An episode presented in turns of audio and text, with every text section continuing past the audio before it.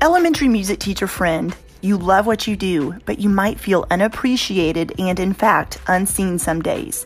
You may even feel like you're on a music teacher island and just want to connect with other music teachers who can relate to both your struggles and wins when it comes to teaching elementary music. I get you and understand completely the feelings you're having. That's why each and every week, the Elementary Music Teacher podcast will provide you with solo and guest episodes that will help you realize you're not alone in your music teaching journey. Throughout each episode, my goal is for you to be able to walk away with actionable steps and ideas to help you feel like you're ready to take on the new week with whatever challenges may be thrown your way. Hi, I'm your host, Jessica Peresta, and I'm so glad you're here. Whether you're at home, in your car, in the shower, or wherever else you're listening, grab your cup of coffee or whatever other beverage is nearby and listen in to the Elementary Music Teacher Podcast. I'm Anne, co host of Transparency in Teaching, a part of the Education Podcast Network, just like the show you're listening to now. Shows on the network are individually owned, and opinions expressed may not reflect others. Find other interesting education podcasts at edupodcastnetwork.com. Hello, friend. Welcome back to the Elementary Music Teacher Podcast. I'm Jessica Peresta, and I am so glad to have you here today whether this is your first episode or whether you've listened to several, I just really do appreciate you tuning in and listening, and I hope that you find value in what I share. Today's episode is about teaching music to a large class size. This is something I've been asked about before or been asked to record an episode about. So, not only did I record a podcast episode, but in the show notes, you will find a link to a blog post that goes right along with what I'm going to talk about today sometimes you may have a class that has more students in it than average or we all know what it's like where someone on your specials team electives team whatever it's called at your school is out whether it's art pe computers library whatever it is and you are asked to double classes that day. It is a little bit tricky and overwhelming getting that many students into your classroom especially those of you who have a, a small class size or a lot of you do teach on a cart. So I'm going to just share a few ideas or things I want you to keep in mind. And I obviously can't cover every avenue of this topic. So after this episode, if you have questions or want me to answer any specific things that you're stuck on when it comes to this, please just let me know. But I want to start with talking about lesson planning, classroom management, and then get into some actual movement and in- instrument ideas that you can run with. When it comes to teaching a large class size, it can definitely feel like herding cats. it can feel like you're stuck or you're not really sure what to do because everybody literally might be shoulder to shoulder. But I want to let you know it's not impossible to teach music to a lot of students in your classroom. It's just a little bit trickier and harder and it just takes some thinking about it and what to do to move forward type of st- type of stuff. So, let's start with this. Stay flexible with lesson planning. When you're teaching music to a larger class, you won't have obviously as much space to plan for the activities you normally would. It's so important to stay flexible in your planning it's important to stay flexible in your planning anyways on a day-to-day basis and to adapt and adjust when needed but when you're teaching a larger class size this is really important to keep in mind. Flexibility is key. You might in your head think you know how it will turn out but it definitely doesn't always turn out that way right when it comes to lesson planning, I want you to think back to backwards planning. I have episodes on this podcast about that. In fact, look in the show notes because I'm going to link to a few podcast episodes that will talk about things throughout this episode I'm mentioning, will give you further ideas around that. And also, the blog post I mentioned has links to other blog posts in it to just give you more ideas and suggestions. But when it comes to lesson planning, I've talked about on the podcast before backwards planning. Start with the concepts first, then think about the activities you want to plug in.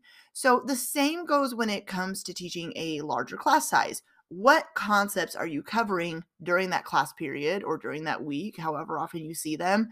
Then you can plan instruction around that when you're thinking through, okay, I'm going to teach steady beat, for example, and maybe you're, I don't know, it's first grade, and you're thinking about what activity or song or game or instrument activity or whatever it is that you normally do with your students to teach that concept, sit down, literally look at that particular song or activity, and then in the margins of a piece of paper or a Google Doc or whatever you want to use, it doesn't matter. That part doesn't matter. I want you to write out how you could modify that activity. And I'm going to give you some further suggestions in a little bit, so stick with me. But that is what I literally do, did. When I had a larger class size, I would say, all right, so I might teach the song this way, or the kids might be moving this way, or we would, everybody would get a pair of rhythm sticks, or the students would find a partner, but I can't do that when I have this large of a class. So here's what I'm going to write down instead.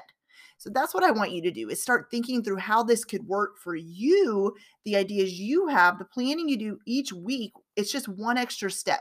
When you sit down to plan and you know you have a larger class size, write out how you're going to modify, not completely do away with, but modify some lessons and activity ideas you have that you could still use. So, just like when it comes to planning any other week or day, think about what your students need. Keep it student focused. Okay. Then you're going to need to think through the space you have, obviously, to teach what your students need. If a lesson plan fails, first of all, don't give yourself a hard time about that. Give yourself grace and know that that's normal in any situation for a lesson to not always go the way you had it planned to go but think through maybe where the breakdown happened. Obviously, a lot of the breakdown is you have too many students in there at once, but think through what could have gone differently. Where did the breakdown happen? Did you try to have them doing too many too much movement or something like that? And then think through that so you can process and move forward for next time you see them. So I just wanted to start off by talking about staying flexible with planning. This is not an episode where I go deep into lesson planning. I have other episodes where I really go into that further. But like I said, look in the show notes. I'll link to some podcast episodes to help you with lesson planning, which you can definitely take ideas from those episodes and apply it towards a larger class size as well. Classroom management ideas. This is where I want to move to next.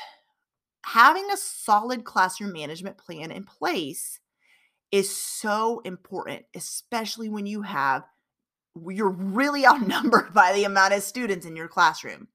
When you have a plan in place and you plan for what happens in your music room from the time the students come in until when they leave and every minute in between, you're going to notice you're not as stressed about seeing, let's say, 40 students at once. When you teach a lot of students at the same time, you're going to want to keep things as seamless as possible for yourself and for your students. When they know what to expect when they come into the music room, they know where to sit, they know where to stand, they know where you want their hands, they know where they're not allowed to sit, they know what the procedure is, they know if they're singing when they come in or if you have them doing some kind of body percussion activity right away. When they know what to expect, you're going to notice you're able to focus their attention on you teaching. They're going to get settled a lot quicker. You're not going to be feel like you're spending 30 minutes trying to get everybody quiet and paying attention. Have them get started right away with something immediately and have them know the structure and flow of your class period as well. So they are able to know the transitions taking place, what's happening next, and things like that. Okay but also be okay with the chaos and noise. I know that's easier said than done. I am completely just going to keep it real with you, like I always do. I don't like a lot of noise. I don't like kids screaming in my ears. I don't like it makes me nervous. It makes me feel like um a little overwhelmed sometimes to be honest. But at the same time, the noise happening in a music room is a good thing it is that means kids are uh, okay let's be honest the right kind of noise that making music and collaborating with their friends and talking about you know if it's a partner small group activity that kind of noise is awesome. The kind of noise where they're improvising and you know being creative with composition obviously the noise where they're just talking out of turn that's not what i'm talking about here. I'm talking about the kind of chaos and noise that means awesome music making is occurring in your classroom so, obviously, when you have a lot of students, you're going to need to kind of let some of that go a little bit more than you would in a regular class size environment. It's going to be a little bit louder than it would with a smaller class of students. Let's talk about seating in your classroom. So, normally, what I did in my classroom is I would have four rows, and the students would sit on the floor, sit spots or whatever, you know, the popular thing of the year was, but they would usually sit in four rows. And let's say there was like, I don't know, six students per row, depending on the class size. Okay. So let's say six per row because that's 24 students. When you're teaching music to a larger class size, you can now do an A side of the room and a B side of the room with four rows in each of those while you're teaching from the middle. So you have the left side and the right side. How many students you put on each row depends on how many students you're seeing. So, what I'm getting at, instead of just one group of students in four rows, now you have two groups of students in four rows. When you do circles, like a circle activity or a game, pass the beanbag, you know, all the different ways you do circle activities in the music room, same thing. Instead of a class circle, now you could have two circles, the A group and the B group. They each make their own circle and kind of view it like you're teaching two classes at the same time. In order to help you, you could um, designate leaders, circle leaders, where those students that you really trust, especially this would work great with upper elementary. I know with the littles, it's a little bit trickier, but you could assign a leader where they're the circle leader. So let's say if you're over here walking around circle A, circle B knows your attention's not on them, but have a leader in that circle that is kind of monitoring and, you know, keeping track of things for you. For small group activities, have larger groups. So instead of four to five students, maybe make them seven to eight students and if you're doing, you know, if they're doing a small group activity and you assign student roles where you're the one writing, you're the one passing out pencils, you're, you know, the different roles you assign students, instead of just one student having a role, assign two of them to the same role. So everybody still has a job to do. When it comes to partner work, maybe that's tough, or maybe you can still do partner activities. It's just going to be a little bit squishier. But if you notice, there's not a lot of room for partners to do things make it small group activities instead. Remember, it all goes back to staying flexible, adapting and adjusting when needed. And also, I'll put in there, it goes to knowing your classroom, how much space you have, and what your students can handle, as does any planning, any type of planning you do for your classroom. This is what you need to keep in mind. Let's move right into how to do movement activities. This is part of this is probably the biggest question I get is it's impossible to do movement activities when I have this many students. Or if you teach on a cart, you're like, I don't know how to teach movement activities when I have this many students. We talk about this in my Harmony membership site, by the way. In the lesson plans I provide, you get completely done for you lesson plans for the entire school year. But in the lesson plan packs every month, I will, what I'm teaching you today is what I do. I will say, here's a song, a lesson, activity, a game here's how to modify and adapt it if you're teaching virtually or on a cart. So you could also look for those ideas and say, okay, those um, adaptation active ideas that Jessica shares, I could definitely adapt that for a larger class size as well. But I know you're fully capable of doing this for yourself too. So, when, like I said earlier, the very first thing I said in this episode, well, not the very first thing, but one of the first things at the top of the episode was about when you sit down to plan, write out how you can modify and adapt activities to fit that class, that large class you're seeing. So, movement activities. If you don't have room in your classroom for a folk dance with the whole class, maybe you could modify the dance where students are moving while staying in their seat or in small groups instead. Maybe also is there a way, if it's a nice day outside, could you do some kind of dance activity outside? Or is there space in a hallway where you're not distracting classes, right? Maybe there's a day even the gym's not being used, or a lot of times a PE teacher takes their students outside. So you could kind of, while you're planning, say, hey, are you going to be outside this day? Could I use the gym to do a folk dance?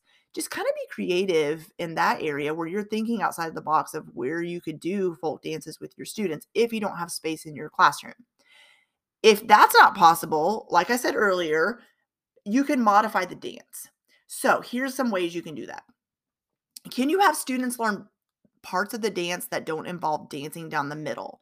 You know what I mean? Those dances where there's two lines facing each other and you always have some partners going sashaying down the middle and going back. Maybe you cut that part out because you don't have room for everybody to line up in a straight two straight lines. So maybe you just do the parts of the dance where it is facing a partner and the partners could scatter around the room or make a circle. And going back to what I said earlier, if you don't have space for everybody to make one large circle, could you maybe possibly do two smaller circles?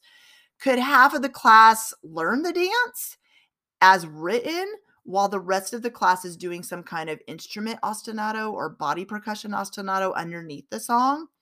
Maybe it's not you cut the folk dance all together, but you're doing half of the class does it where everybody's participating, but half of the class is learning the dance while the other half is doing something else underneath the dance. Then you could always have them switch parts, maybe not that day, but the next time they come in like I said, movement activities are going to be a little bit trickier when teaching music to a large class, but they're not impossible.